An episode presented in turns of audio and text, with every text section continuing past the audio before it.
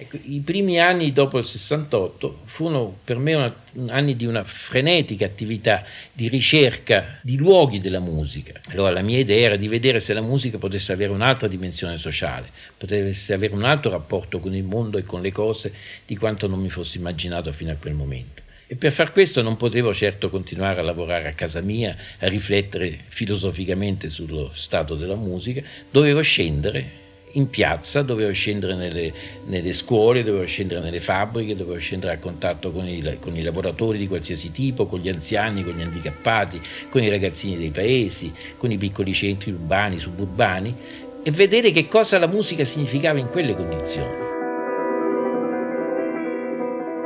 Un saluto a tutti da Alessandro De Rosa. Con questi ideali, Boris Porena, classe 1927, aveva deciso di convertire la sua esperienza di compositore in quella pedagogica didattica, fondando tra l'altro nel 1974 il Centro Musica in Sabina, poi Centro Metaculturale. Proprio da questi presupposti proseguiamo il racconto su di lui e sul suo lavoro.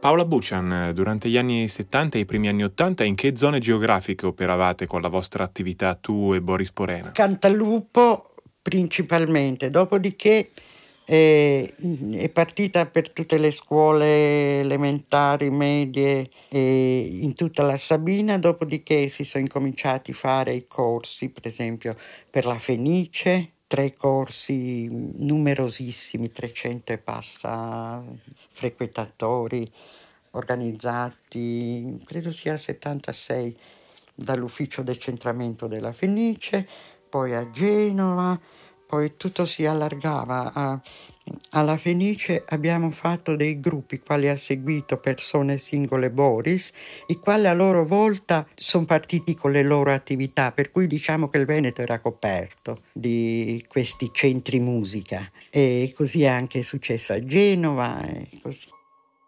Ho conosciuto Boris Porena nel 79 a Roma. Eh, ricordo in un'occasione di un corso sulla musica che eh, quell'anno teneva presso la neonata Scuola Popolare di Musica di Testaccio. Era un corso affollato e molto contestato, sì, questo lo ricordo bene. La situazione mm, catturò immediatamente la mia attenzione e mi incuriosì anche perché in quegli anni ero eh, un giovane apprendista compositore e soprattutto un giovane apprendista docente e da lì in poi il pensiero di Porena non mi ha mai più abbandonato e continua a accompagnarmi a tutt'oggi che sono eh, ormai da molti anni docente di conservatorio. Insegno le materie compositive nel Dipartimento Didattica della Musica, in sostanza faccio attività formative formativa ai futuri insegnanti di discipline musicali. È un pensiero quello di Porena che trova applicazione nell'insegnamento specifico della musica, eh, penso ad applicazioni nella scuola primaria, nelle ore di educazione musicale, nella scuola media eh, dell'obbligo, ma anche alle materie musicali degli attuali licei musicali italiani, ma anche nei conservatori, perché no, sia nell'insegnamento dell'analisi e della composizione a livello specialistico, sia anche in tutte le materie afferenti alla scuola di didattica della musica. E parallelamente a questa attività musicale di base, Boris Porena ha svolto per tutta la sua vita il lavoro di insegnante di composizione, prima al Conservatorio di Pesaro, poi dai primi anni 70, dopo aver dato un sostanziale contributo al progetto ministeriale di istituire una nuova ed importante attività didattica della composizione, al Conservatorio di Santa Cecilia a Roma, dove creò la classe sperimentale di composizione che tenne fino all'anno del suo pensionamento nel 1993. Si trattava di due target formativi solo apparentemente distanti fra loro. L'esperienza ricavata da un lato, infatti, veniva da Porena trasferita all'altro in un arricchimento vicendevole e continuo. Ricorda quel periodo così Oliver Vellman, suo allievo al Conservatorio di Roma, dalla metà degli eh, anni classe 80. di Boris, sì, ci sono arrivato per caso. Eh, io vedo Boris seduto davanti al pianoforte, un po' curvo, con le mani enormi, gli occhiali, eh, cercando di capire, leggendo con attenzione, suonando eh, eh, gli esperimenti dei suoi allievi e gli allievi attorno, seduti oppure in piedi, che guardavano, che si scambiavano qualche parola, ma in genere si ascoltava quello che Boris diceva. Eh, ed era divertente, cioè valeva la pena di ascoltare perché eh, Boris era pieno di idee, mh, rispetto a, ai tipi di commenti che poteva fare. Sin dall'inizio composizione non era mai scrivere per poi um, fare un po' di argomenti. L'analisi era una parte integrante della composizione, per quanto il processo che ci insegnò era quello di cominciare a scrivere per immediatamente provare a rendersi conto ciò che si faceva, tirare delle conseguenze in una direzione o in un'altra e continuare. Cioè, composizione e analisi era addirittura un binomio, una un'unità, un'entità che si declinava con queste due attività. Ogni anno c'era un tema un po' generale, per esempio un anno ci siamo occupati delle opere di Wagner, in un altro anno si trattava del rapporto testo-musica e così via. Quindi tutti quanti poco importava il livello eh, in cui studiavano, avevano innanzitutto um, quel tipo di, di preoccupazione principale che li riuniva. E poi, allora, qualsiasi tema musicale ti interessava, Boris era sempre pronto e anche curioso a scoprirlo insieme a te, specie se non lo conosceva. Mi ricordo che c'era un periodo in cui mi sono occupato di Reger, Max Reger, e un altro in cui ho provato a vedere se c'erano fughe jazz. E Boris ogni volta era entusiasta e dice finalmente una cosa diversa della solita fuga di Bach oppure Fresco Baldi oppure che ne so io, e studiava insieme a me e anche quello era evidentemente molto stimolante. A parte quello, i pezzi liberi cominciavano sin dal primo anno, cioè pezzi in cui tu potevi sperimentare idee compositive, di organizzazione, di grammatica, eh, che si basavano su modelli storici o meno, e poi Boris guardava sta cosa e se gli ricordava un altro tipo di esperimenti di eh, composizione già fatti precedentemente nella storia, diceva, senti, questa cosa mi ricorda un po' Beethoven, andiamo a vedere una sua sonata per capire come fa lui. Eh, e poi ti faceva notare somiglianze e differenze. Eh, appena tu avevi capito qualche cosa, lui mm, te lo faceva applicare cercando di insegnarlo a qualcun altro. Devo ammettere che quando sono arrivato io a 18 anni a Roma eh, e decisi di dare di, di, fare un tentativo col conservatorio e lo studio della composizione, ero un tizio insopportabile, arrogante. Già credevo di sapere tutto sulla musica, avevo fatto studi di pianoforte, avevo cantato in un coro, eh, avevo certe capacità, certe facilità e pensavo, vabbè, eh, quello mo eh, cosa mi potrà raccontare? Un allievo né facile né gradevole. Ma Boris è riuscito a smontarmi non come qualsiasi altro insegnante sarebbe stato capace di farlo, cioè dirmi, dicendomi, eh, vabbè, bello, ho capito, ma qui le cose che tu non sai eh, sono tante e sono A, B, C, D, E, F, quindi chiuditi un po' la bocca e impari queste cose prima di crederti di essere chissà chi. Eh? No, il modo di, di smontarmi di Boris era così sottile che io non me ne sono accorto neppure. Solo che dopo qualche anno, anche grazie alla reazione di altra gente che mi osservava e che mi diceva che evidentemente il contatto con Boris mi faceva del bene, capì che Boris in un qualche modo era riuscito magicamente a togliermi tutta una serie di pretese, di, di, di, di mm, convinzioni mm, molto convenzionali e molto poco interessanti rispetto alla musica per rimpiazzarli con idee interessanti semplicemente perché lui credeva che io potessi averli. Quindi musicalmente la cosa che più mi ha scombussolato e più mi ha risistemato in vita mia è stato il contatto con Boris. Addirittura di più che non il contatto con un personaggio molto famoso, Sergio Celibidache, un direttore d'orchestra che conosceranno alcuni ancora e che eh, gode di una fama enormemente più eh, importante lui aveva migliaia di, di studenti che andavano a, a, classe a Monaco con lui um, e anche Celibida che evidentemente ha lasciato un'impronta, ma uh, piuttosto quel tipo di impronta, diciamo, generica che uno riconosce facendo l'elenco delle persone da cui si, siamo influenzati, cioè uh, i professori, gli, gli, insegnanti, eccetera, amici. Uh, impronta che si esprime nel fatto che impari certe cose, le collochi in quell'universo eh, in cui ti sono successe in quelle circostanze, eccetera, e ne tiri le conseguenze, magari si, si, riesco, si riesce anche a combinarle con eh, informazioni ottenute in altri momenti della vita, ma è un'impronta, diciamo, tradizionale. L'impronta di Boris è sovversiva perché è difficile afferrare con precisione che cos'è che impari da Boris. Là dove altri insegnanti lasciano le loro tracce grazie a, ai contenuti che ti trasmettono, Boris ha lasciato la traccia grazie a uno stile di pensiero, a un'attitudine, una metodologia. Non sono tanto i contenuti che sono interessanti o che stavano al primo posto nell'insegnamento di Boris.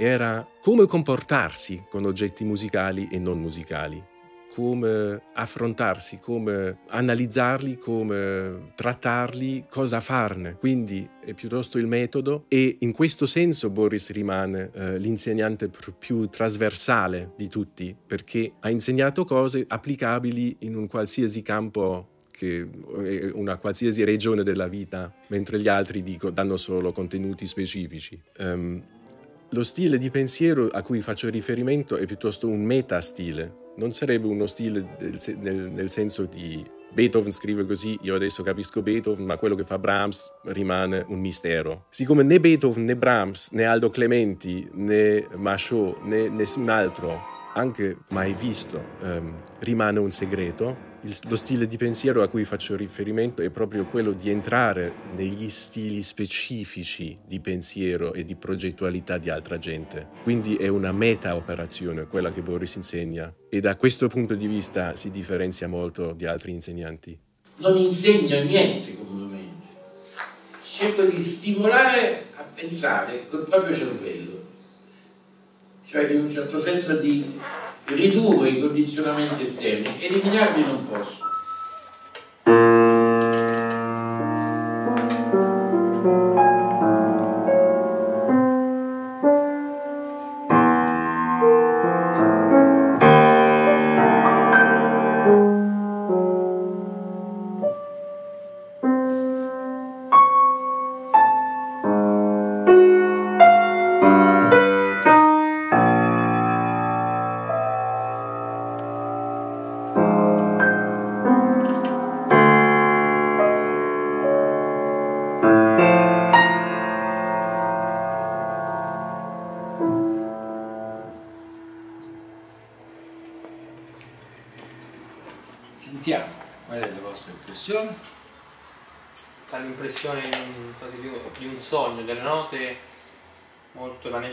Delle, note, delle altre note dalle quali si appiglia l'armonia o la melodia.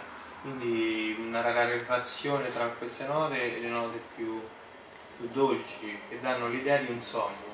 L'idea? Di un sogno. Di un sogno. Di un sogno. Mm.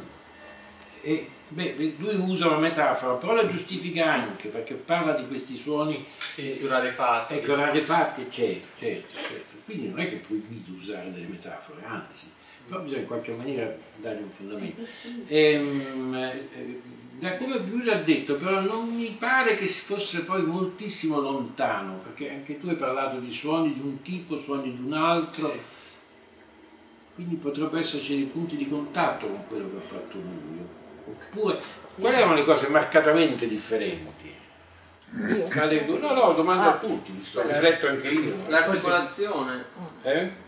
Il fraseggio, ah. l'articolazione, che il suo era, dava un senso, un fraseggio con degli archi più lunghi. Archi, ecco, da, che, come identificavi un arco?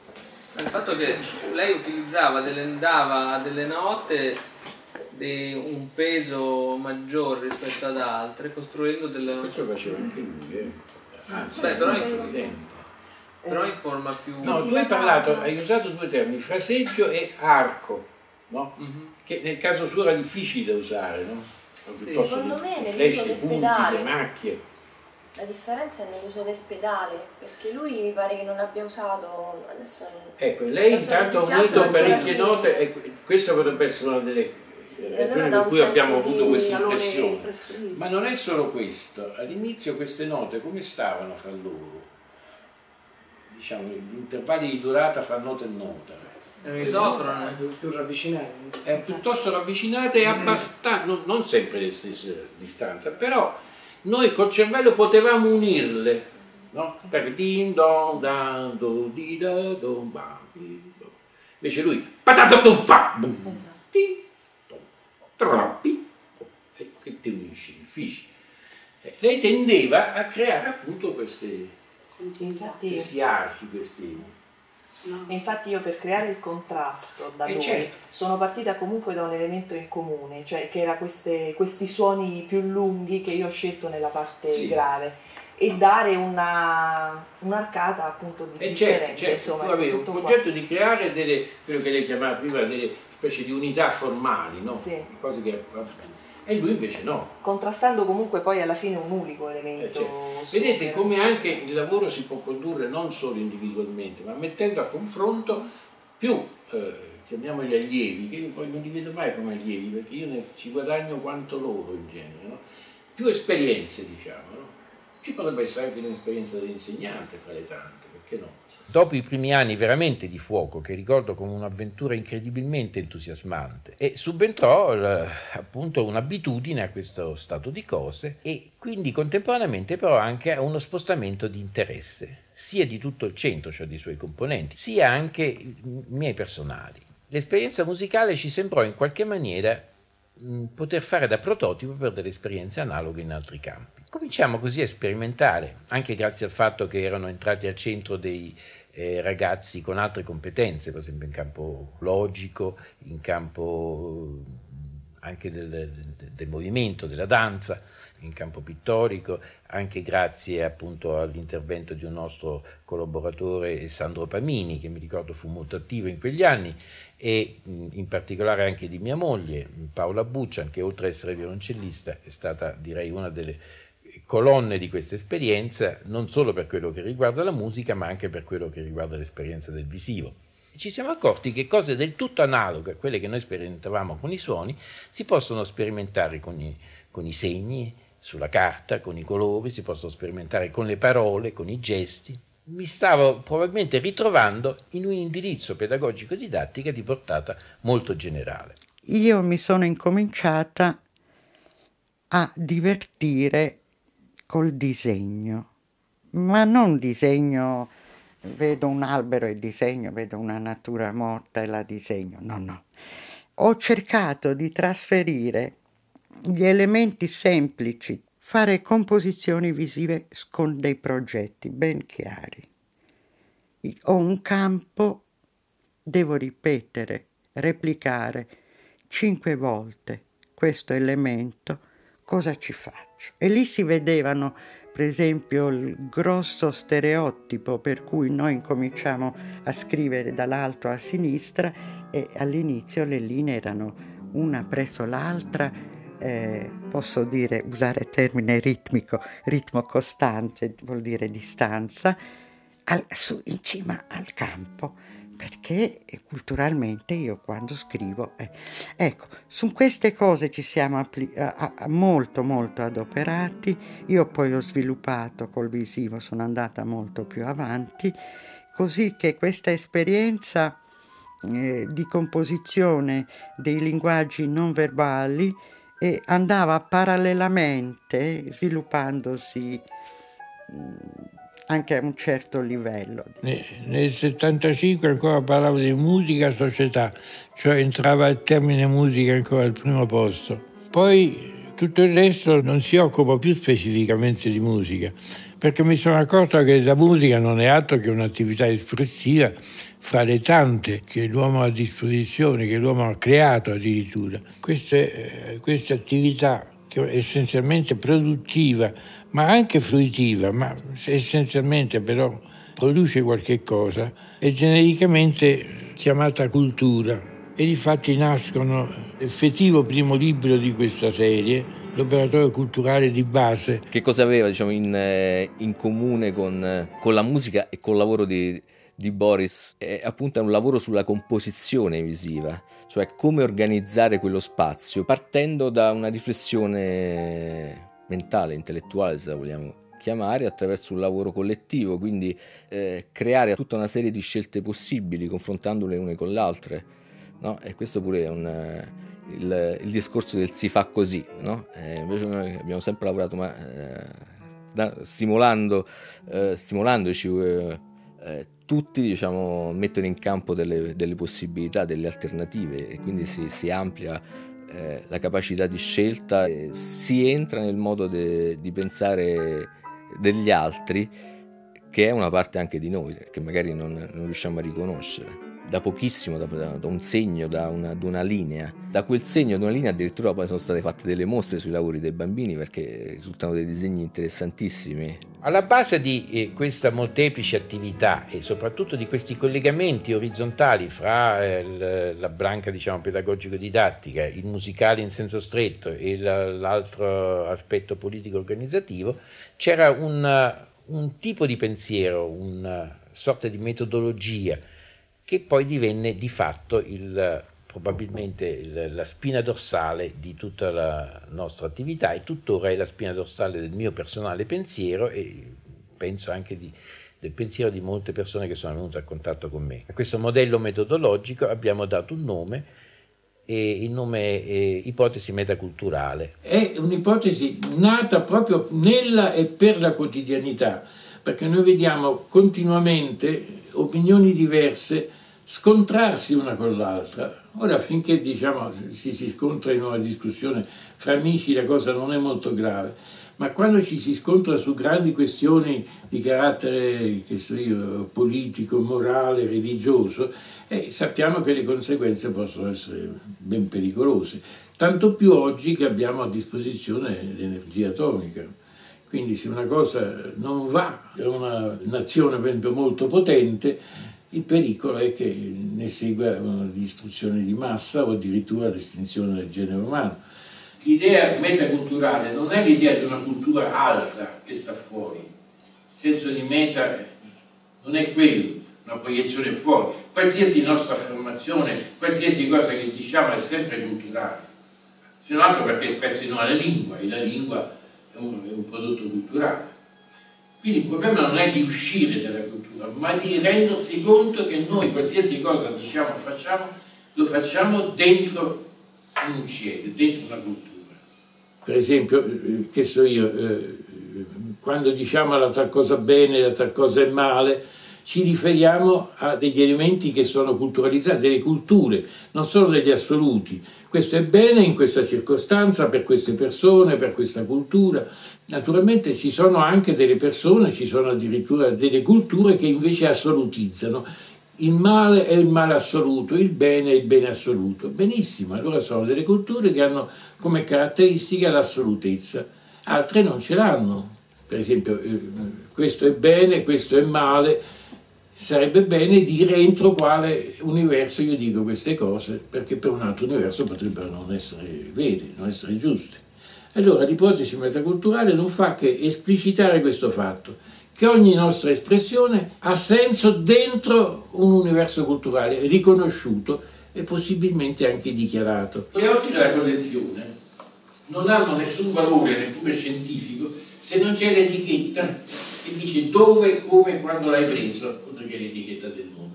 Se un, un coleottero non ha l'etichetta del... Eh, può essere il più bel coleottero del mondo, il più raro, eccetera, ma dove l'hai preso? Beh, non mi ricordo, mi pare in India, no? Era Congo. Te lo puoi buttare. Le idee valgono benissimo, sono vere, sono assolute, le puoi difendere, non so fino a che punto, non so fino a morte, sarebbe forse un po' eccessivo, purché tu sappia abbia un'etichetta. Quindi è una misura precauzionale per evitare che, diciamo, eh, culture diverse si aggrediscano a vicenda. Nel senso no, questo è, è, giusto, questo è sbagliato, questo è bene, questo è male, se non dichiari in base a che la cosa non ha, non ha senso. E quindi non c'è nemmeno ragione di arrivare al, allo scontro. Ecco, questo concetto di modulazione fra diversità è un altro dei concetti importanti del nostro discorso, cioè non c'è mai un'opposizione netta, ma io cerco di provvisoriamente anche, di assumere i quadri mentali tuoi il tuo UCL che mi è lontanissimo, l'ho perso addirittura. E allora io che faccio? Cerco provvisoriamente, ripeto, di assumere il tuo UCL, il tuo punto di vista, cerco di entrarci dentro, di capirlo fino in fondo. Tanto il mio non è che lo perdo. Molti dicono, vabbè, ma eh, eh rinunciano alla propria identità. Non è rinuncia. Io invece di avere un'identità semplice ce n'ho una doppia, tripla, multipla so pensare come pensi tu, so pensare come pensa lei, so pensare, e così via. No? Quindi questa eh, decentrazione del proprio io, decentrare, riuscirla eh, a, in un certo senso a estenderla anche a degli io che non sono miei personali. Cioè, mi, mi approprio dell'io suo e lei si appropria del mio naturalmente. Più che entrare in conflitto moduliamo uno con l'altro, quello che verrà fuori probabilmente non è né quello che pensava lei né quello che pensavo io, è qualcosa di diverso. Questo concetto di modulazione, anche questo naturalmente è facile esporlo così, ma eh, poi applicarlo in sede formativa e educativa non è una cosa semplice. Però se non ci proviamo mai, sì, a parole tutti dicono bisogna capire, bisogna avere comprensione, tolleranza, questa orribile parola, ti dico, tu devi essere tollerante nei confronti di me, io ti tollero tu sei contentissimo di essere tollerante. Però pare di sì perché tutti dicono che bisogna essere tolleranti, cioè bisogna venire l'altra schiaffi. Il problema è di entrare in questo reciproco rapporto che modifica sia l'uno che l'altro. Non sappiamo cosa ne viene fuori. Il bello, il bello è poter cambiare, poter assumere il pensiero di lei, di lei. Anche, ti ripeto, anche provvisoriamente, non voglio rinunciare al mio io, no, per amor del cielo tutto questo richiede non solo una teoria un po' meno elementare di quella che vi sto dicendo io, ma soprattutto richiede una, una pratica. La via metaculturale, quindi, secondo Porena, è un'ipotesi verso la composizione pacifica delle diversità. E quanto influiscono queste componenti culturali di cui parla, che si trovano intorno e all'interno di noi e di cui molto spesso non siamo neppure consapevoli, in che modo ci condizionano su ciò che pensiamo e su come ci comportiamo, o sul modo in cui percepiamo noi stessi. La pratica metaculturale di Boris Porena porta con sé una forte componente pedagogica e attraverso diversi strumenti e processi sembra poter agire a tutti i livelli del vivere, personali e sociali dell'individuo. Favorirne lo sviluppo di un pensiero critico ed autonomo che al tempo stesso è in grado di alimentarsi e arricchirsi con piacere dal confronto e dal dialogo con l'altro. Stimolato dalle attività che stavano confluendo nella formulazione dell'ipotesi metaculturale, Boris Porena nel 1988 riprese a scrivere musica dopo vent'anni. Una vera esplosione creativa che non aveva avuto precedenti nella sua vita.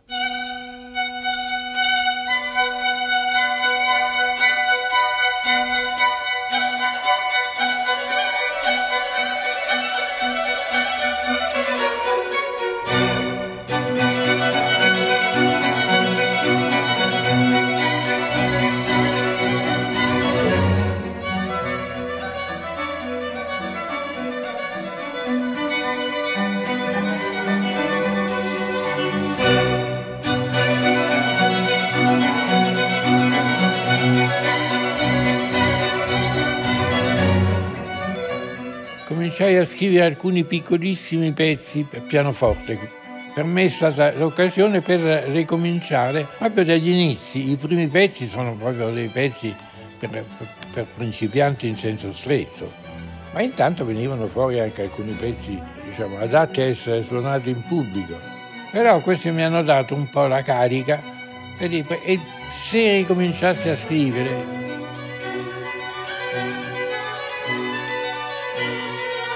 Allora gli strumenti ad arco, avendo a casa una violoncellista, mi stavano vicini e ho scritto un libro per violino, uno mi pare per viola, per violoncello, forse più di uno, e quindi anche dei libri per più insieme di arti, dei, dei, dei pezzi. E fra questi pezzi c'è questo Vivaldi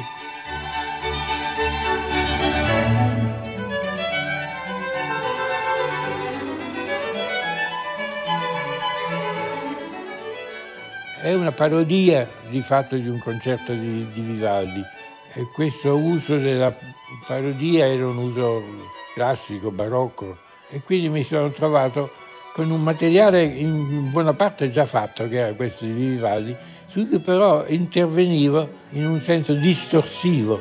È interessante mettere assieme il concerto originale di Vivaldi e il mio Vivaldi, perché nella versione mia io non mi attengo al linguaggio tradizionale, non del tutto, e quindi me ne allontano talvolta di più, talvolta di meno, il che produce in chi ascolta una sensazione di malessere, non spiacevole però, cioè si capisce l'operazione che è stata fatta, che è un'operazione di pensamento di un'opera da parte di uno che non aderisce più del tutto alla grammatica dell'epoca mi servo di quella cultura però eh, sollecitandola, stuzzicandola, cioè è una posizione in cui la cultura non è più il dato con cui lavoro, ma quello su cui lavoro.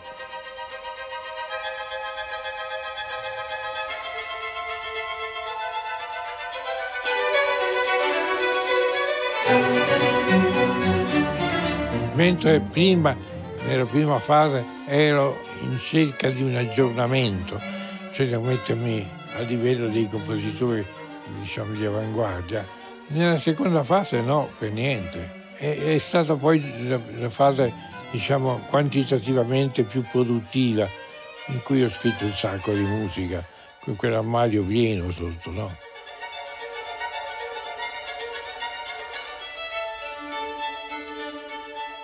L'attività eh, di composizione musicale in senso stretto era diventata una delle tante e direi però, proprio perché era una delle tante, non mi impegnava più dal punto di vista ideologico, eh, morale, esistenziale come aveva fatto prima. Era diventato un, un modo per porsi in relazione col prossimo, niente più. E in particolare era venata di quell'interesse didattico-pedagogico che avevo sviluppato così fortemente grazie al centro. Però per una strana coincidenza, per un ritrovate motivazioni allo scrivere, il comporre mi era diventato di nuovo facilissimo. Ricordavo prima che eh, negli anni 60 la composizione era per me una sofferenza quasi indicibile, che mi rese quegli anni, degli anni, devo dire, infernali dal punto di vista lavorativo. Adesso no, eh, proprio il fatto che io sapevo per quale ragione componevo, non componevo certo per l'esecuzione alla Santa Cecilia, al Festival Tal d'Italia o alla Filarmonica, componevo per una ragione molto semplice, perché doveva servire a una situazione di apprendimento musicale, non direi di apprendimento di uno strumento, di apprendimento del pensiero musicale. Quindi diciamo questa nuova eh, destinazione della musica di fatto ha risvegliato in me probabilmente tutta una serie di interessi e compositivi che la mia situazione di prima non permetteva. Quindi adesso naturalmente non sono né la persona né sono in grado di giudicare che cosa di fatto eh, dal punto di vista qualitativo di che cosa ho fatto in questi anni. Posso solo dire che eh, il piacere, la soddisfazione, la facilità, la, ricchezza anche di, eh, di, spunti, di atteggiamenti, di, una certa disinvoltura che non avevo mai conosciuto prima, o forse avevo conosciuto solo nei primi anni della mia carriera, era stata in qualche maniera eh, ritrovata.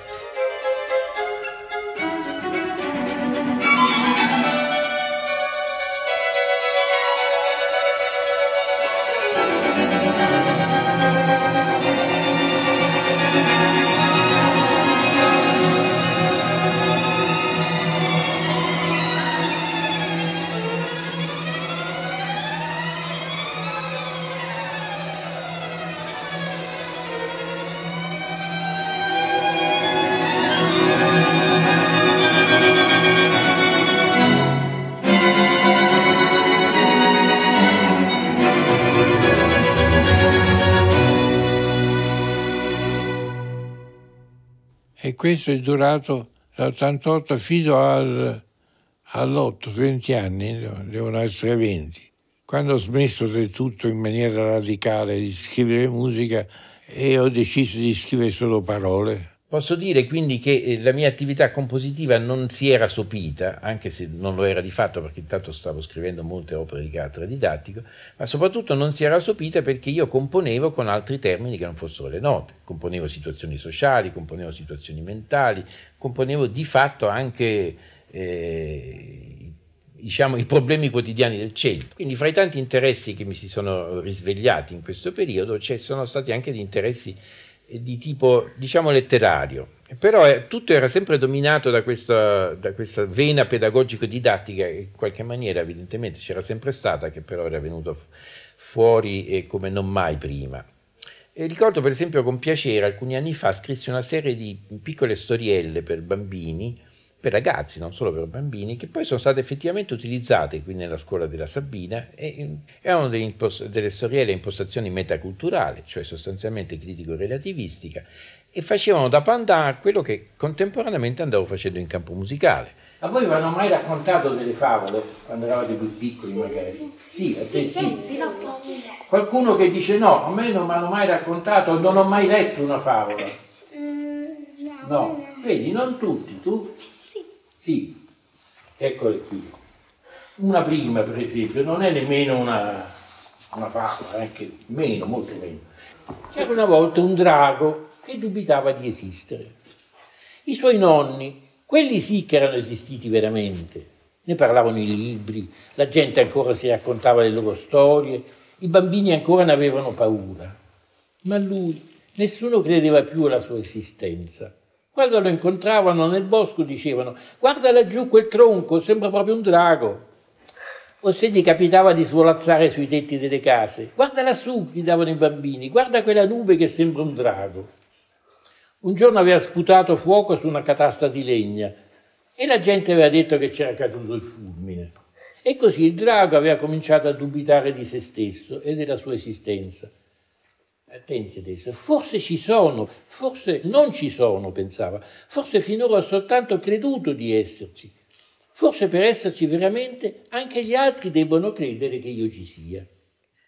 E dalla tristezza si faceva ogni giorno più piccolo finché un giorno, un bel giorno d'estate, se ne uscì al sole. Un bimbo lo vide e gridò guardate una lucertola! E da quel giorno il drago visse felice e contento fino alla fine della sua esistenza. Bello. Eh, hai detto bene, perché? Cos'è che ti è piaciuto? Anche a me piace, ma perché? Bisogna dire anche perché. Mi piace perché... Non lo so, perché... Non lo sai, va bene. Pensaci un po', non è detto che uno dice è bello, ma non è detto che c'è sempre un bene la perché. sua storia, sì. Di.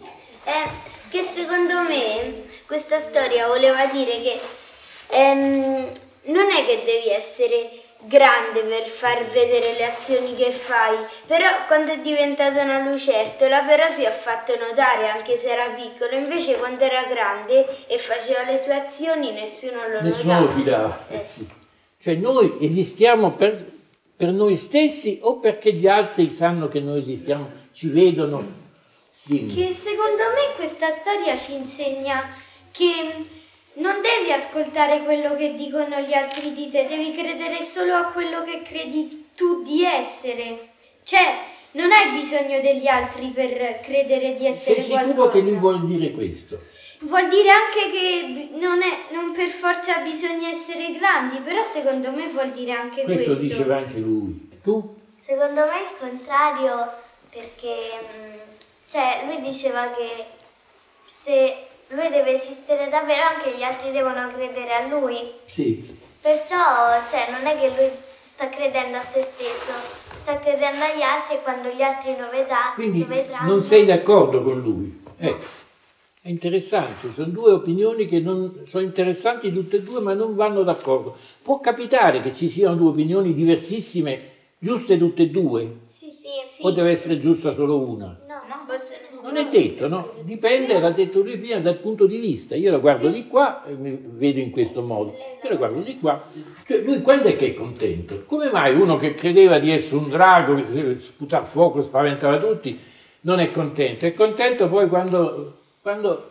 Che succede alla fine? Non è lui che si sente una lucertola, ma Cioè, secondo me questa storia ehm, insegna che uno per farsi no- cioè, uno, cioè, uno per, far, per, fare, per avere amici così, per farsi notare, per essere contento, non, è- non ha bisogno di essere grande, ricco, avere tanti soldi, ma essere ha bisogno, comodo, allora? Ehm, anche di poco. e qual è questo poco? ehm, cioè, Quindi perché lui è contento alla fine? perché c'è stato notato anche se non aveva tante cose. Sì, è giustissimo, ma non è tanto che è stato notato,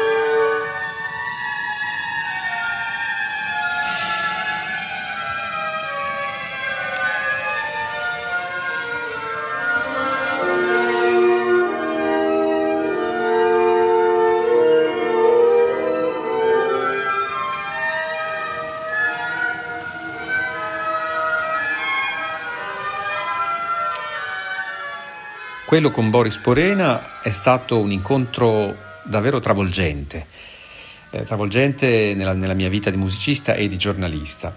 Lo incontrai in casa di amici comuni in occasione di un seminario che tenne mh, mm, a Genova all'inizio oh, degli anni 2000. Lo incontrai per fargli una intervista, al tempo lavoravo per il secolo XIX e a farmi innamorare di questo corpulento intellettuale ed artista, prima ancora di approfondire il suo pensiero fu il contatto umano eh, di, di, di, quell'incontro che ebbi con, con, Boris Porena, di quell'intervista che saltò, che saltò perché io avevo po- pochi minuti per farla e invece io stetti più di un'ora a conversare con questo gigante dagli occhi chiari, pieni di, di, di sorpresa, eh, che infatti rispose con grande cortesia alle mie domande, ma me ne fece anche altrettante eh, informandosi sui miei studi, sui miei interessi.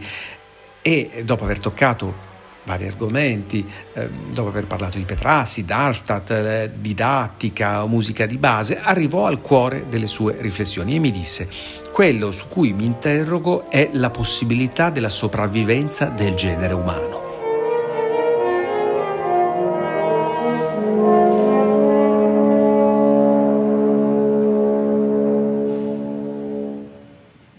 Ebbene, Ecco, in altri casi probabilmente ne avrei sorriso, nel caso di Porena io la trovai una istanza del tutto credibile e ho deciso che quell'incontro doveva essere assolutamente approfondito. E da lì in poi via via ho scoperto l'immenso materiale musicale, filosofico, didattico che Boris aveva realizzato negli anni e è nato il libro L'utopia possibile, edito da Zecchini, un editore coraggioso che ha creduto nell'importanza di un simile lavoro? Beh, eh, quando aprimmo l'armadio di Boris eh, ci trovammo davanti un muro di fascicoli. In parte si trattava delle composizioni edite e delle sue pubblicazioni didattiche di cui avevamo già notizia, ma la maggior parte di questo muretto era costituito da fascicoli manoscritti eh, che pochissime persone conoscevano, che solo in casi rarissimi avevano avuto un'esecuzione e che quindi erano totalmente nuovi.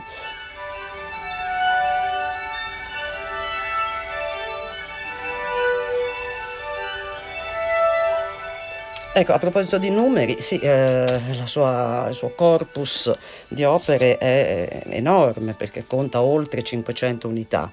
Di queste, va detto, eh, la metà eh, quasi appartiene al genere della lideristica. Mm, sono eh, equamente suddivise il leader per, per, orchestra e il leader con pianoforte. Il resto della sua opera è composto invece da eh, composizioni di, di, ampio respiro, di carattere strumentale, sinfonico, corale o teatrale e, e, in buona parte invece musica cameristica o solistica. Eh, vabbè, fare il catalogo fu la cosa più semplice del mondo, la cosa più complessa fu chiudere il catalogo, perché nel frattempo naturalmente Boris con la sua solita disciplina continuava a scrivere musica, tutte le mattine si alzava, sedeva alla sua scrivania nel suo studio e scriveva. Quindi nel 2013, dopo dieci anni dalla pubblicazione del catalogo, Uh, dovetti ovviamente fare un piccolo aggiornamento che contava già decine di composizioni in più oltre rispetto a quelle catalogate. Ed in effetti l'Utopia possibile, scritto da Giorgio De Martino, che contiene anche il primo catalogo musicale a cura di Patrizia Conti, si è trasformato ben presto in un vero e proprio ponte verso il pensiero e l'opera di Boris Porena. Un ponte che negli anni ha destato l'interesse di nuove persone, che a loro volta hanno dato vita a numerosi progetti, tra cui quello guidato da Fernando Sanchez Amigliateghi delle indagini metaculturali, ossia l'edizione di 25 testi selezionati dalla ben più ampia opera di Porena, che toccano diversi temi affrontati dall'autore durante oltre 50 anni di attività, dalla filosofia della cultura alla didattica, dalla narrativa alla saggistica ma scopriamone di più proprio dai racconti di Fernando e delle persone che hanno composto il suo gruppo di lavoro. Dal 2004 ho lasciato l'Università di Alicante e ho cominciato a vivere in Bruxelles per lavorare per le istituzioni europee, fondamentalmente in un centro di ricerca, ma anche per il Parlamento europeo e di lavorare per la rappresentanza del personale. In questi 11 anni minimo a Cantalupo sarò venuto, penso, un 120 volte, una cosa di questo tipo, 100-120. Questo ha portato diversi spazi di lavoro e, e, ovviamente includendo a tantissime altre persone che arrivavano e una intensità anche eh, personale di amicizia e di discussione che evidentemente ha impregnato tutto il resto. Abbiamo visto subito che molte cose erano state eh, diciamo, prodotte ma mai documentate, quindi che potevano sparire da un momento all'altro. Cioè bastava che capitasse un po' d'acqua per vedere il lavoro di 30 anni sparire. E non era, cioè dal mio punto di vista non era carino. Fernando aveva una tesi in ingegneria, leggendo un testo di Boris è riuscito a risolvere certi problemi con cui combatteva e poi Fernando si è incuriosito di conoscere questo personaggio che eh, da musicista formulava pensieri eh, e metodi che potevano aiutare evidentemente in una circostanza qualsiasi. Per cui ho messo in contatto Fernando e Boris e beh, all'inizio era semplicemente un incontro educato, gentile, senza grandi conseguenze, ma ben presto Fernando capì molto prima di me che tutti i materiali accumulati del lavoro tra Boris e i suoi collaboratori del centro dagli anni 70 in poi, cioè un materiale che copriva ben 30 anni di attività svariate, non solo musicali, era un tesoro che poteva essere messo a disposizione di altri a certe condizioni, ma queste condizioni non si erano mai date. Fernando riordinò completamente questa situazione Intanto disse, io adesso mensilmente arrivo e nel mio bagaglio a mano mi porto più libri e partiture che posso a Bruxelles dove li fotocopio e li scannerizzo um, e da quel progetto di salvaguardia di tutela uh, è nata l'idea di, di, farne un po' di più, cioè di occuparsi addirittura dell'aspetto della divulgazione. E da lì uh, abbiamo cominciato a lavorare insieme come editori, eccetera. A questo lavoro eh, in un determinato momento sono stato io più, colui che più spingeva, poi adesso in tempi ultimi Dario è diventato leader, per così dire, di, di questo lavoro e c'era rimasto un'area separata, l'area musicale e ci abbiamo lavorato sotto la leadership di Oliver. Assolutamente dipendevo dalla, dal lavoro che hanno trattato.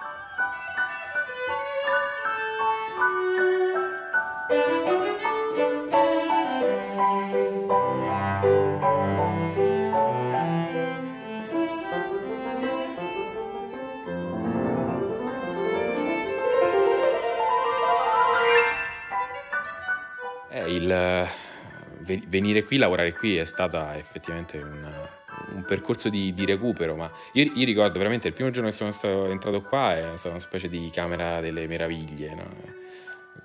Tutta questa roba privata, cioè, di cui godevano solo loro, eh, i coleotteri, le, la musica. E venendo due, tre, quattro volte, a un certo punto ho incontrato Fernando, che, che era, già stava lavorando qui da, da forse due tre anni, da prima del, penso dal 2005 se non sbaglio, e mi ha passato uno dei libri, che penso che fosse il libro proprio sull'ipotesi metaculturale me l'ha dato per, per, correggerlo, per guardare le bozze, per aiutarlo, ma anche per farmi capire un po' di, di, cosa si stava trattando. Mi sono subito interessato, l'ho subito trovato affascinante. E mm, questo progetto a cui stiamo lavorando, che si chiama Indagini Metaculturali, è stato proprio cercare di mettere tutto questo materiale in una forma tale che sia accessibile anche ad altri, perché eh, un po' c'era la volontà di preservare questo materiale che comunque è su supporto cartaceo, è in un contesto, in un armadio che si può bagnare, insomma, ma poi è diventato un progetto di divulgazione perché man mano che andavamo avanti ci rendevamo conto del valore di, di quello che stavamo toccando.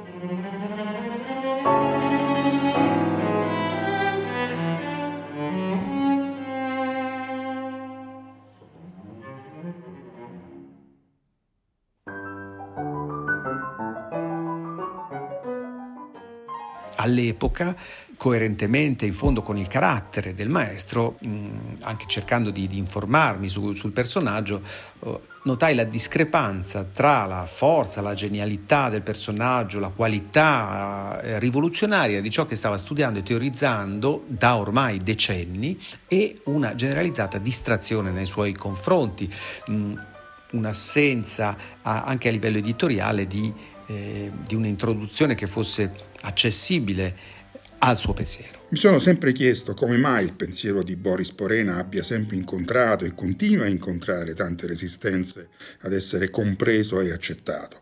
La risposta che mi do è che Porena chiede a chiunque insegni, a qualunque livello si collochi l'insegnamento, di capire il senso di ciò che sta insegnando, di quel senso, il senso e il significato ovviamente di ciò che sta insegnando.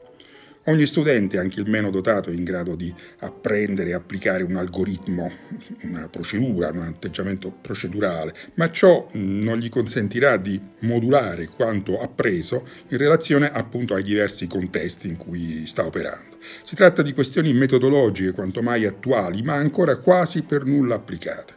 È un lavoro faticoso, diciamo, eh, nel senso che è un lavoro che richiede una consapevolezza da parte del, dell'insegnante, una capacità di trasmettere certi contenuti, che c'è bisogno di un, di un lavoro sotto, di, uno, di, un, di, un, allenamento dell'insegnante che deve eh, aprire in qualche maniera alla, all'alunno, al discente, questo, questo, mondo di possibilità. L'era digitale pure no? c'è questa doppia valenza di tante possibilità e poche scelte. E per questo diciamo, l'insegnamento di Boris secondo me ritorna molto attuale, ancora ha tutta la sua validità, nonostante ormai siano passati diversi decenni e sia frutto anche di un, di un periodo degli anni 70-80. Spesso noi attendiamo delle risposte già precondizionate che ci autorizzano, che ci hanno autorizzato a pensare non lo sa. Ecco, no, eh, anche un bimbo di tre anni ha una sua logica e la devi prendere, la devi, ti conviene, ti conviene, ossia ascoltare altri e entrare nel pensiero di altri è una grande convenienza per tutti.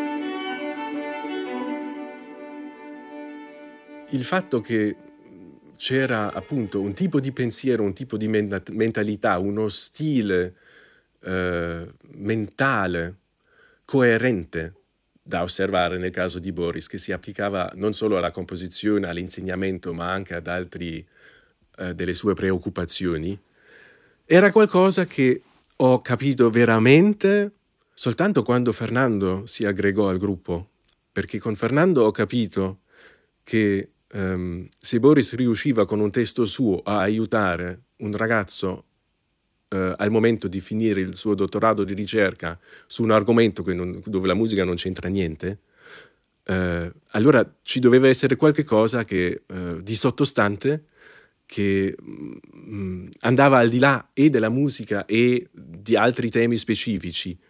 E quella cosa la nascondeva bene, Boris mi ha invitato abbastanza presto a casa sua qui a Cantalupo, dove abitava già all'epoca del conservatorio. E una volta, non so, dopo la lezione, probabilmente in macchina con Boris, siamo andati a Cantalupo insieme. Le cose che ho scoperto qui erano di una natura che per me non aveva addirittura niente a che fare con ciò che facevamo eh, al conservatorio. E in queste discussioni con Fernando ho capito che quello che avevo vissuto musicalmente con Boris poteva interessare immediatamente anche gente di estrazione professionale diversa e anche essere applicata immediatamente. Perché vedevo che quello stile di pensiero, quel, quel, metodo di appropriarsi di contenuti qualsiasi per analizzarli e vedere come funzionano e vedere in che modo possiamo trarne profitto rispetto a progetti formulati a priori, e quindi mi sono detto, ok, qua abbiamo a che fare con un fenomeno che va molto oltre la musica e Fernando invece dal suo lato di ingegnere era affascinante vedere come lui si avvicinava al tema musica grazie a questo incontro. C'è un cuore di scambi, un cuore, un cuore di conoscenze, un cuore che alcune... Eh alcune parte molto importanti, si discuteva su questo libro, su questo, su questo articolo, su questa musica, eccetera, e, e, in altri invece si nasceva sul momento e si cominciava a dire delle cose. E altre volte sono state discussioni a cena, discussioni dopo cena, discussioni a pranzo, discussioni con persone che erano arrivate. Per fortuna abbiamo avuto una, un buon equilibrio nel quale si generava un sacco di cose nuove e poi ogni tanto si codificava. Credo che eh, questa intenzione, anche se nascosta, perché ovviamente loro hanno detto ci ritiriamo qua, facciamo le nostre cose a Cantalupo, c'era già, perché altrimenti non avrebbero documentato dalla A alla Z tutto il lavoro fatto. Quindi stiamo semplicemente raccogliendo i frutti di, di un lavoro immenso di Boris e di Paola, anche che ha contribuito tantissimo.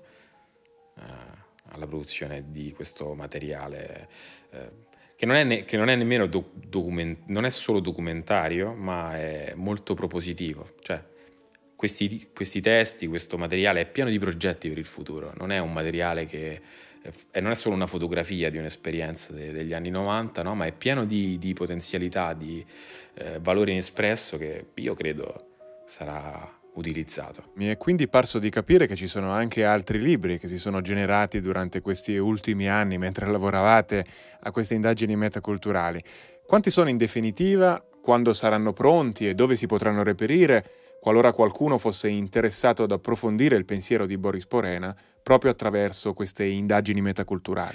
Stiamo eh, producendo una collana di, di, libri, ne abbiamo scelti 30 e sono comunque pochi all'interno del corpus eh, di Boris e Paola, eh, che spaziano un po' tra le, tutti gli, i, i, temi che sono stati affrontati in questi anni, quindi appunto la filosofia della cultura, analisi musicale, didattica, eh, sia dal punto di vista dei materiali d'uso in classe, sia mh, indicazioni per gli insegnanti e gli operatori culturali e tanto altro, facendo un, un lavoro coerente con un apparato di note e degli indici e che pubblicheremo a breve, eh, lo stiamo terminando questo mese, uscirà su Amazon e sarà acquistabile con facilità e speriamo sarà utilizzato da tutti coloro che si occupino di didattica, di musica, degli argomenti che hanno appassionato Boris e Paola in questi anni. Abbiamo concluso un, una cosa um, per noi interessante, direi, che ci ha dato un'idea di un certo valore culturale che eh, proprio perché il punto di partenza il, il collegamento con altre cose del passato e l'idea di avere questi dati messi a disposizione è proprio per creare dialetticamente una, una discussione, una proposta di tante altre cose, eh, di utilizzo o, o, di addirittura riscrittura di, di alcuni pezzi, di alcune sezioni, eccetera, che ci aspettiamo capiteranno in altre persone, alcune comprese noi naturalmente, perché il gruppo eh, si è mantenuto piccolo ma intenso e questa situazione andrà avanti, pensiamo.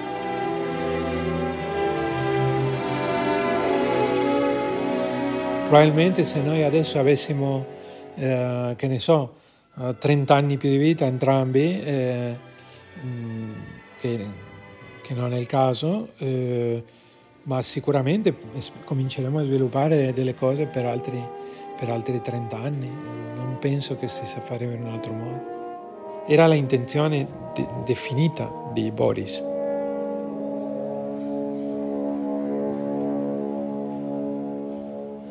Che ho cominciato questa mattina con dirti che io sono io, ma che tutti quanti sono io e che quindi non può essere un elemento distintivo il fatto di essere io. Ripercorrendo sì, ho riconosciuto, anche se non so bene localizzare i singoli momenti di una vita che evidentemente non può che essere stata mia, perché non riesco a trovare nessun altro a cui appartenga. Però non la sento più tanto. Cioè, alcune cose sì. Per esempio, il mondo infantile, quello è rimasto mio e lo stesso i coleotteri sono rimasti veramente miei.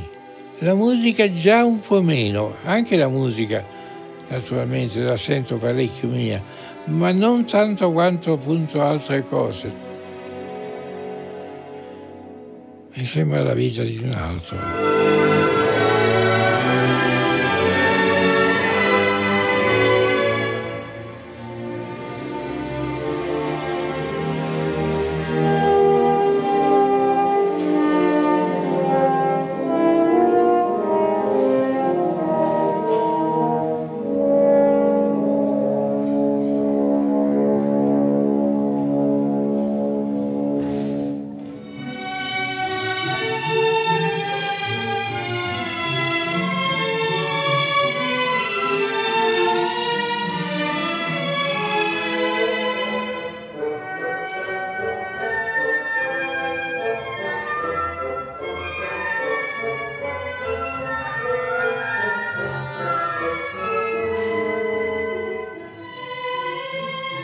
Così si conclude il mio racconto su Boris Porena. Per quel che riguarda me, ho conosciuto lui e Paola nel 2006, grazie al nostro amico in comune Mauro Scardovelli. In tutti questi anni in cui ci siamo frequentati assiduamente, Boris e Paola sono diventati per me dei genitori, dei mentori, degli amici, dei compagni di viaggio nelle difficoltà così come nei traguardi positivi. La loro casa a Cantalupo spesso si è trasformata nella mia casa, ed è stato il luogo in cui ho potuto conoscere e stringere profondi legami con persone importantissime per la mia esistenza e lo sviluppo del mio pensiero.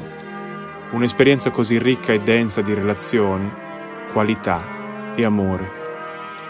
Oltre a loro vorrei ringraziare tutti gli ospiti che hanno deciso di intervenire e che hanno reso possibile la realizzazione di questo programma, nell'ordine Dario Peluso, Alberto Pezza, Paola Bucian, Emanuele Pappalardo, Oliver Vellman, Giorgio De Martino, Patrizia Conti e Ferrando Sanchez Amigliateghi. Mi piacerebbe ricordare inoltre che tutti i brani che abbiamo ascoltato durante questo programma sono stati composti da Boris Porena. Potrete trovare i nomi delle tracce e degli esecutori nella pagina in cui sarà possibile riascoltare questa trasmissione in podcast. Un caro saluto e a risentirci presto da Alessandro De Rosa.